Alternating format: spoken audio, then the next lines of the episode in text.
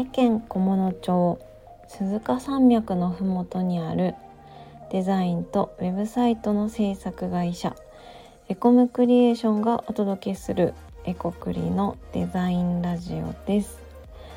本日はフォトグラファー兼カスタマーサクセスの山岡よしみが担当します。よろしくお願いします、えー、今回は久しぶりに一人で収録することとなりました。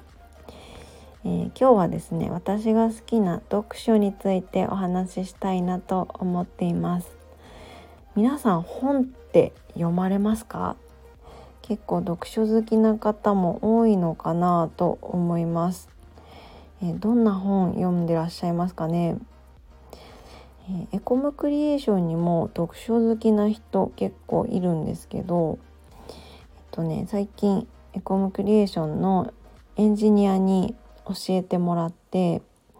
ー、 Notionを、えー、読書記録用にページを作って Notionではい作って使っています。えー、 Notionっていうのは、まあ、仕事だったり趣味で使う方もいるのかもしれないですけどえー、っといろんな情報を記録して貯めておけるサービスなんですけどもその Notion を使って、えー、読書っていうページを作りましてでそのページの中にあの読んだ本の表紙の画像とタイトルとそれから本のジャンルですね。小説だとか自己啓発本だとかっていうジャンルとそれから読んだ日付そして感想を書き溜めるっていうのを始めました。これ今年から始めてうんとね今多分12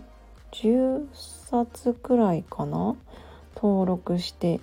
いるんですけども。はい。これを使うことによってですねどんな本を読んだのか後で見返せるしあとだいぶ時間が経ってからもこの感想を見るとねこの本読んでこんな気づきがあったんだみたいなことを思い出せたりするのでなかなか面白いなと思って使っています。でねえー、っと最近読んだ本で言うと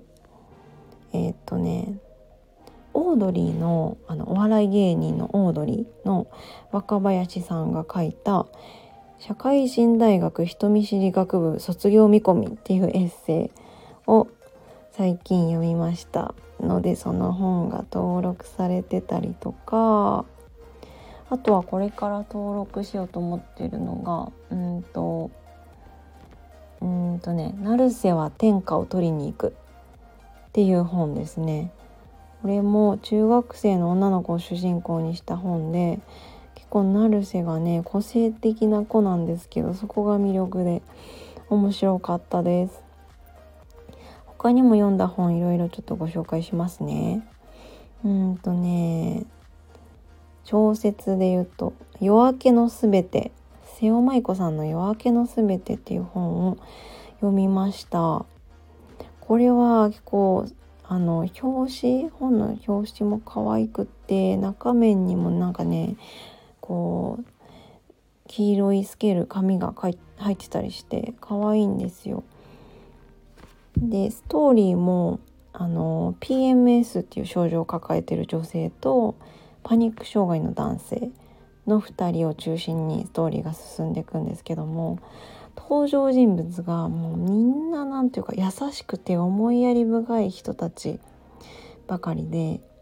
読んでて本当に心が温まるいいストーリーでした。あと割と最近読んで面白かったのがこれ有名な本だと思うんだけど森博さんの「すべてが F になる」です。全てが F になるってミステリー小説なんですけど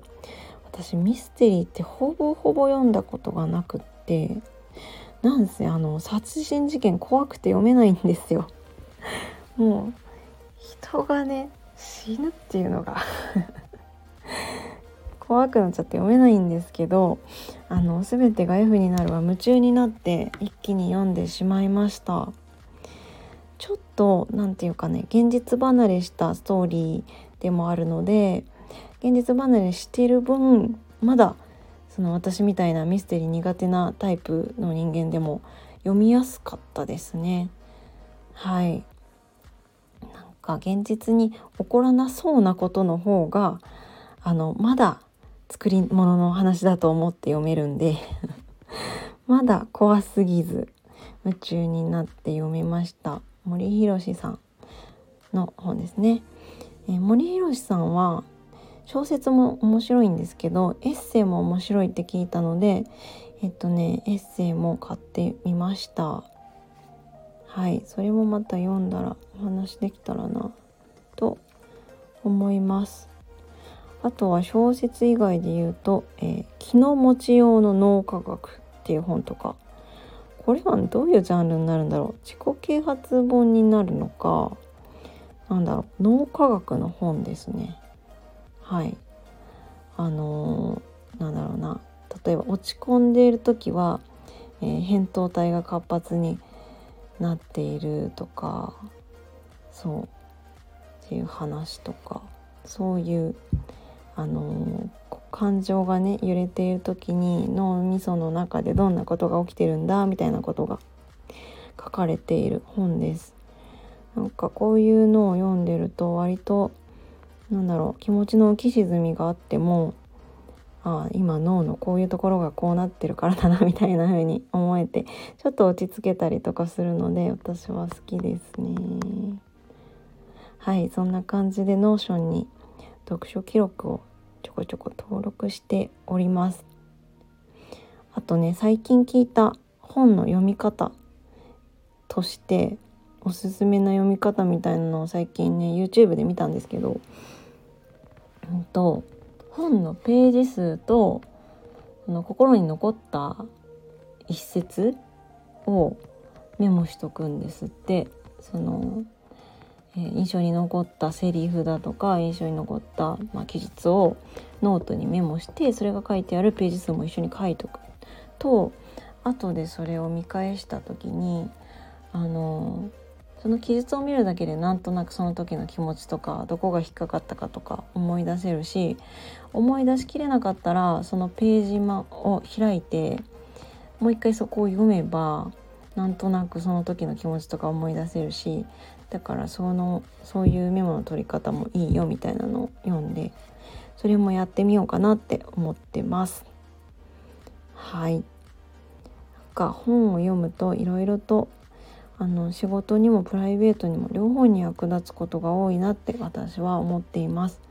皆さんも何か読書の楽しみ方とかおすすめの本とかあったら是非聞かせてもらえたら嬉しいです。はい。